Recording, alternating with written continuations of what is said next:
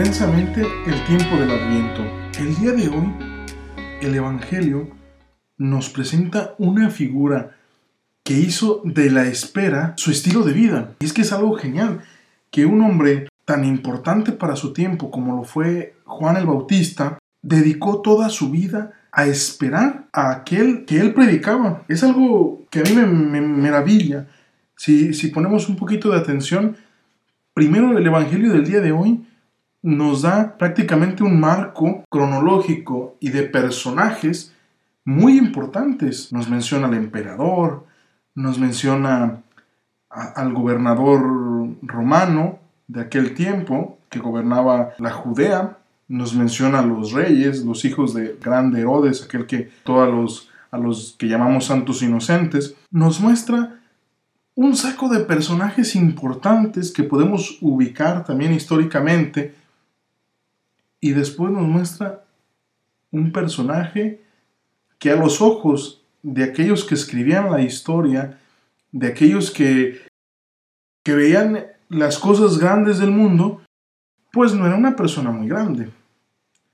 Y me refiero a Juan el Bautista. Pero es algo todavía más asombroso para mí que el evangelista Lucas menciona a los sumos sacerdotes y yo esperaría allí escuchar y la palabra vino sobre Caifás y Anás y profetizaron y a lo mejor nosotros pensamos que sí debería de ser, que aquellos que eran hombres de Dios, que habían dedicado su vida al servicio, al culto de Dios, habían podido escuchar la palabra, que se habían abierto a esta espera.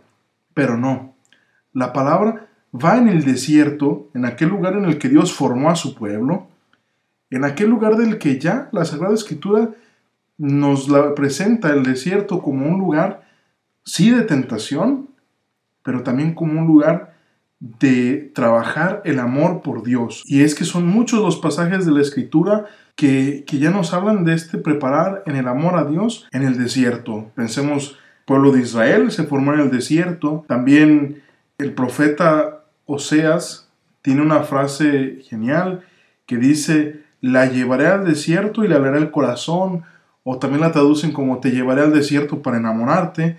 Es decir, ya para una mentalidad bíblica, el desierto era un lugar de escuchar a Dios. Y es aquí donde entra en juego aquello por lo cual viene Juan el Bautista. Juan el Bautista viene a preparar la vía, viene a preparar el camino del Señor.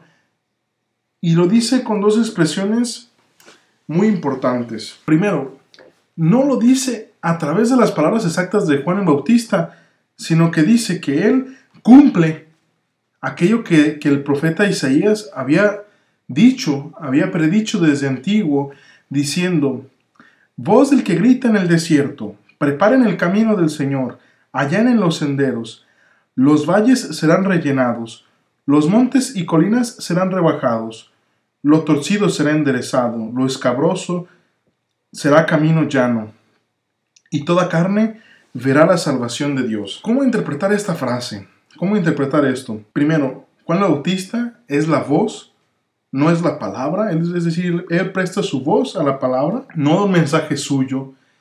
Ya nos presenta una persona muy humilde.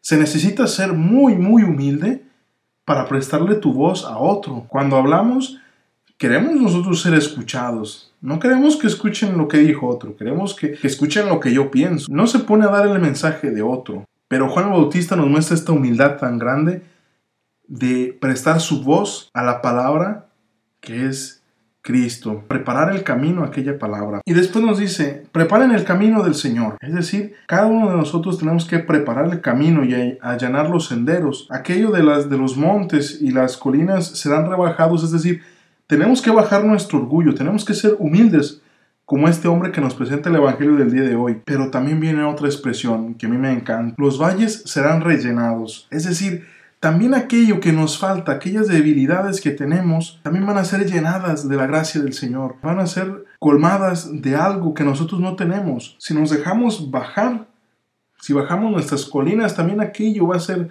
va a ser rellenado. Aquellos vacíos que tenemos van a ser llenados. La invitación de hoy es preparar. La palabra con la cual la liturgia nos habla es con esa palabra de la preparación. y veamos un poquito cómo la liturgia nos prepara a esta grande celebración.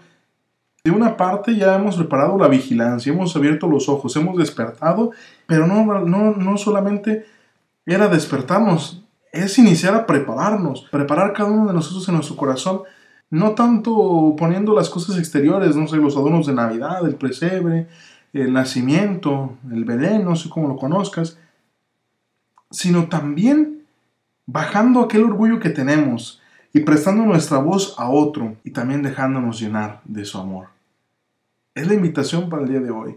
Primero, bajar algunas de las que nos genera orgullo, que nos genera soberbia quizás, y abrirnos, reconocer nuestro vacío delante del Señor para que Él nos lo llene. Antes de concluir el audio que te mando el día de hoy, quiero pedirte que reces por mí. Dios mediante, el próximo miércoles, junto a otros dos de mis compañeros, renovaré mi profesión religiosa, es decir, mis votos de castidad, pobreza y obediencia. Te pido que reces por mí, que esta respuesta de amor que doy al Señor sea siempre para ser agradecido con Él, para amarlo más intensamente y para algún día, porque es por un año esta renovación, para algún día decirle totalmente que sí con toda mi vida, que lo pueda amar con todo mi corazón, con toda mi mente y con todas mis fuerzas. Te pido que reces por mí, yo también rezaré por ti te mando un abrazo y nos vemos la próxima semana. La próxima semana también viene una sorpresa que estoy seguro que te va a gustar. Un abrazo y hasta la próxima. Rezo por ti.